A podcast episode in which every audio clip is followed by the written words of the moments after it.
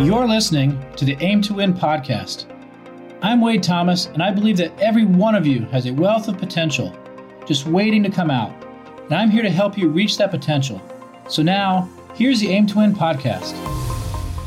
Welcome to the Aim to Win podcast, Father's Day edition.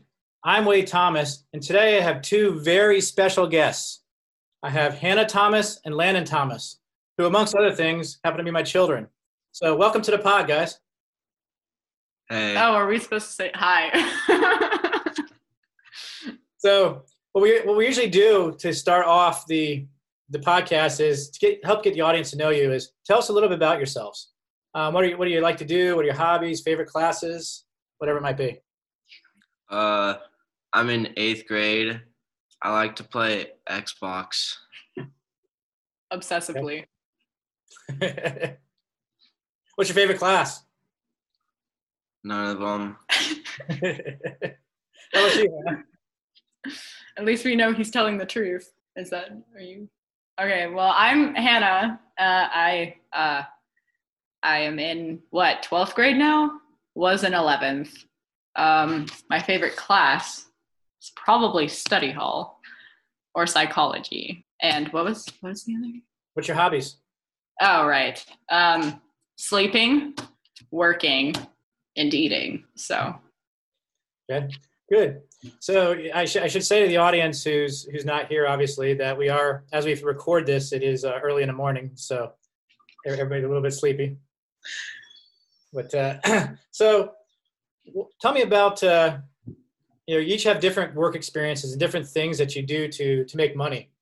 You know, Hannah, you work a kind of a traditional job, and Landon, you do some something a little bit different, um, or, or did before uh, you know before things kind of came to a halt.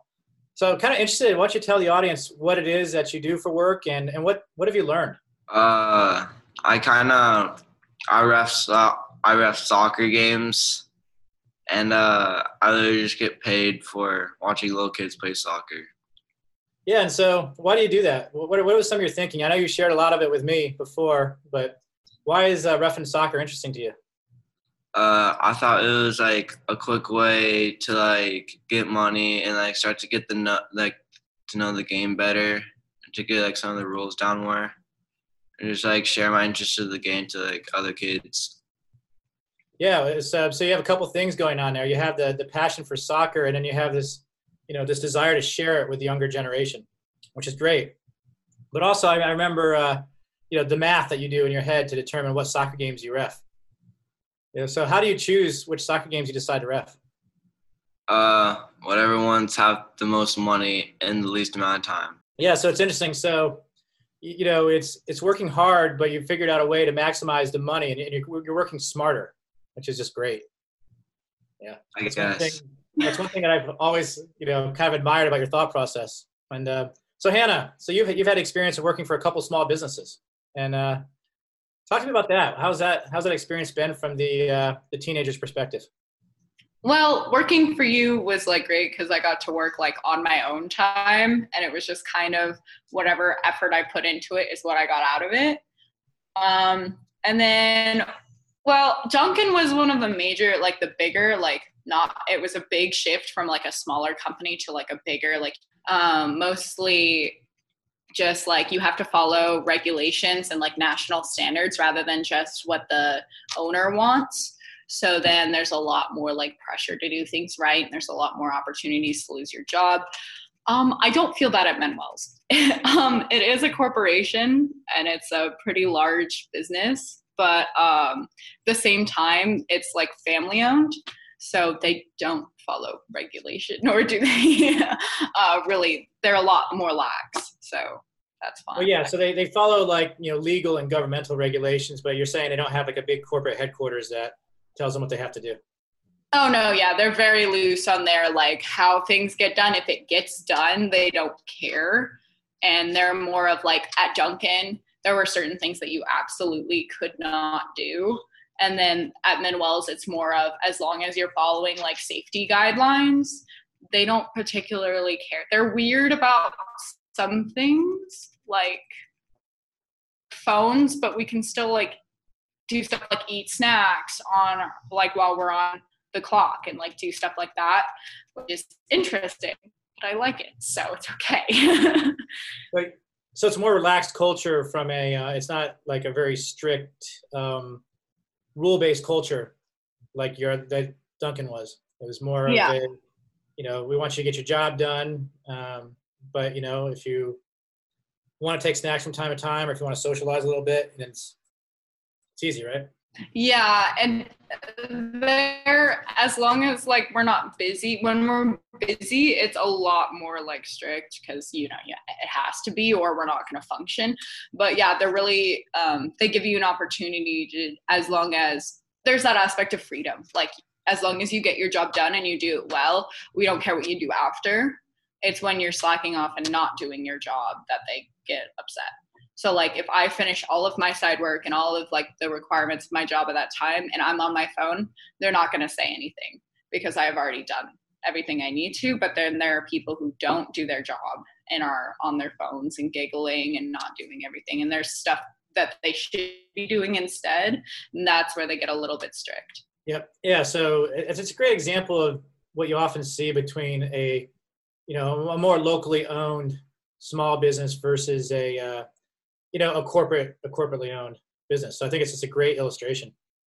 You know, it's a lot easier culture and more focused on the results, maybe a little bit less on the uh, the bureaucracy. Uh, so, what's your favorite Mexican food? None of it. it all smells disgusting now. Probably sopapillas for me. They're pretty good. Yeah, because it's, so it's interesting. So because like you smell it all day long, you kind of developed a little bit of an aversion to it, huh? I'm kind of like, ooh, like, no thanks, I'm good. So so no um no more burritos. no, no more burritos.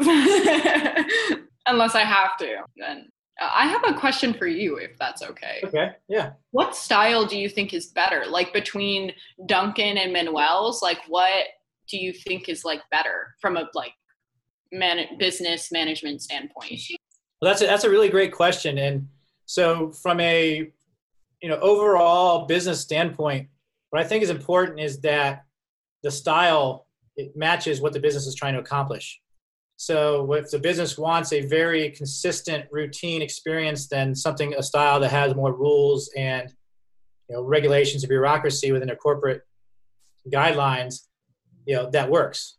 If a company wants a, a relaxed culture that people feel a little bit more freedom and you know they, they want you know a little bit of a different you know they're willing to take a different experience maybe for their customers than the looser atmosphere that you have at Manuel's makes a lot of sense.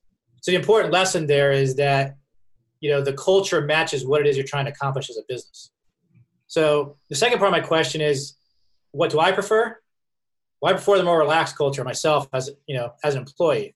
So you know I, I've I've enjoyed you know and and I understand that's not for everybody. Yeah, but I, I enjoy the the ability to kind of make my own way and to just get the job done and get results without having to worry about you know guidelines and things like that. There are other people though that function more better more better. That's a, not very good grammar. Uh, there's people that function better in environments that are a little bit more rules based. You know that they don't have to kind of go off script. And so it really is on both ends. It's the company putting in a or fostering a culture that fits their business, and it's a person finding a culture that fits their personality. So does that answer your question?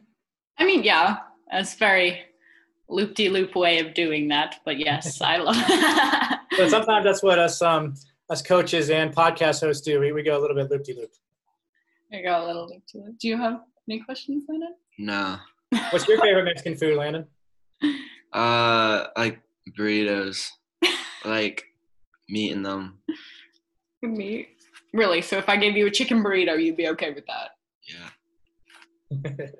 No. So um so what lessons have you learned um, during your experience roughing soccer? Uh, to like when I play, like in my actual games, just not to like question like the ref too much, cause like it's kind of harder than like people think, and that's like more stress when they do that. And then like I wouldn't want to like put them that stress on me when I do it. Yeah, so it's almost like you're walking in their shoes. Yeah. So, so as I watch you play soccer next year, I'm not going to see any more yellow cards for dissent. Probably, yeah. Hmm. Probably will. well, do you make calls based on you as a player? So you're like, well, if I were to do that, this is the call that I'd be yelling for. Definitely. Yeah, so it spills over into both. That, That's great. So I understand you guys got a new puppy. yes. What, have- what have you learned from that? She is currently screaming. Um, that I can never have children. No, yeah, that's that's not a thing that can happen. It's kind of hard. It's really hard. Yeah, it's, it's, it's hard work uh, raising a puppy, but you know you find just like children as they get older, they're you know it becomes a little bit easier. At least, at least a little less hands-on. And at least we can just leave all the gross stuff to mom. We can just say like, no, thank you. I'm good. I don't need to clean up like her accidents. I'm good. But, so you've learned a skill of delegation. That's good. yes, yes. Yeah. Very conveniently so. So we're releasing this uh, this podcast on Father's Day, and um, you know I think there'll be a lot of fathers listening. So what what advice do you have to give the fathers of the world from a teenager perspective? Um, well, one thing I say is like just from a teenager's perspective, like I'm really close to being adult, um, like getting ready to move on into the independent lifestyle. And I think you guys have done a really good job at like letting me learn my own lessons, like being a little more lax on a bedtime, like letting me learn that staying up late doesn't equal very good results, like kind of makes you feel bad, kind of like letting me almost like fall a little so that I know how to get back up because I don't know, I feel like that freedom when you get really close to getting like to adulthood is really, really like helpful. Like I've learned a lot of stuff that like if I hear it from you, I'm like, oh, whatever. But when I learn it myself, I'm like, oh, maybe, yeah, maybe we don't do that. so that's my Very What was the question very good advice. yeah. What was the question again? So what advice do you have for all the fathers that are listening today? Oh, uh, be nice to your kids and uh, teach them good lessons so they could turn out to be good children like us. all right, so you- you're basically saying I'm doing a good job. Good. Yeah. He's also saying he is a good job. Like he Yeah, absolutely. job. So, It's a, it really is a team effort. yes. So, so uh, we're we're about out of time, but as we wrap it up, is there any um anything any closing comments you want to make for uh, Father's Day? Well, Uh, happy Father's Day. yeah. We love you very much. Thank you for having us, though. It's been Yeah, really nice. this was great and a, and a really some great insights from the teenage mind. I really appreciate you guys taking the time out, and um, you know I want to wish everybody that's listening today happy Father's Day. Yeah, we want to wish you one last happy Father's Day and that we love you and that we're so proud of the business you've built for yourself. We're very proud of you. I appreciate that.